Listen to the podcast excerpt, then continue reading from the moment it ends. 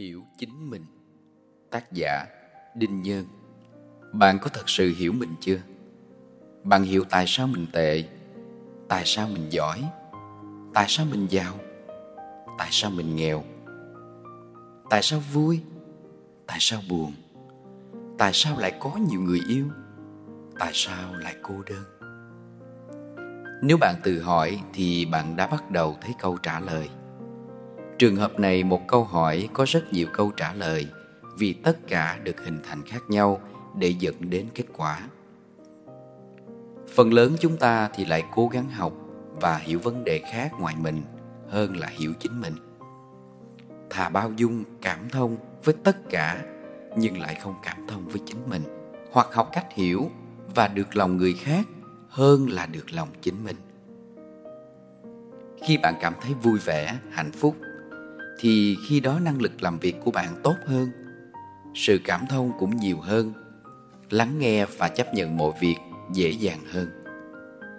Bạn thấy đấy, tất cả phần lớn là do chúng ta mà chúng ta lại tìm cách chối bỏ và đổ lỗi cho người khác. Thời học phổ thông, tôi có một thói quen là ngủ gật tiết học đầu tiên. Bất kể là môn học gì, kể cả tiết chào cờ buổi sáng thứ hai, và có lần đứng cột cờ mà vẫn ngủ. Bạn bè cùng cười nhưng lại ủng hộ. Tôi cứ ngồi sau lưng bạn và ngủ.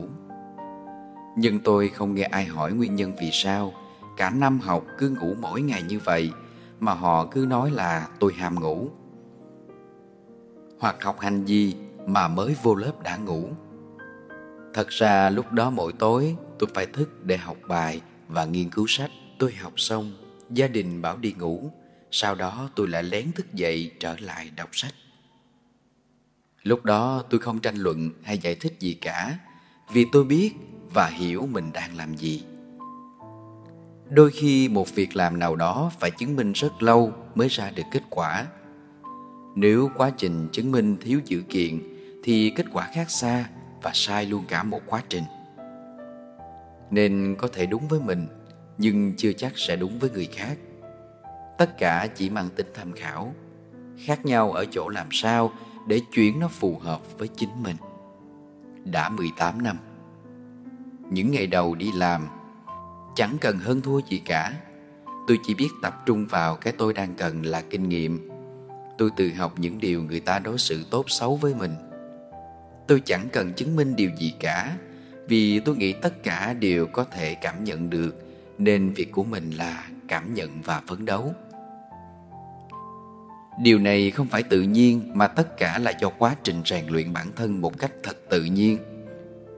Tôi đã học trong vô thức bởi những người xung quanh mình. Tôi học từ những người trong gia đình, những cô chú, anh chị trong xóm. Tôi luôn biết ơn quá khứ, biết ơn tuổi thơ của mình đã từng vun vén cho tôi những ký ức tuyệt đẹp mà mãi đến hôm nay vẫn còn nguyên giá trị. Tất cả hành trang đó giúp tôi vượt qua bao nhiêu trở ngại và khó khăn trong cuộc sống nhẹ tên. Tôi không xem đó là trở ngại, mà là trải nghiệm, vì tôi đã thay đổi cách nhìn và nhìn dưới góc nhìn đơn giản nhất. Và bây giờ đây, tôi chia sẻ điều này đến với các bạn. Mỗi quyển sách là quan điểm cá nhân, hoặc là nghiên cứu, tìm hiểu, đúc kết. Đôi khi bên trong bạn đã là một quyển sách tuyệt vời mà chưa được viết ra, nên bạn hãy tự lật những trang sách của mình bên trong mình. Đừng so sánh bất kỳ điều gì, mà hãy đón nhận. Sách được chia sẻ đến các bạn đã từng va vấp. Nếu các bạn mới bắt đầu cho những trải nghiệm trong cuộc sống, hoặc không biết gì về tác giả, thì đọc mỗi lần một điều, suy ngẫm cho thông, rồi hãy đọc điều tiếp theo. Nếu không, hãy dừng lại bạn nhé.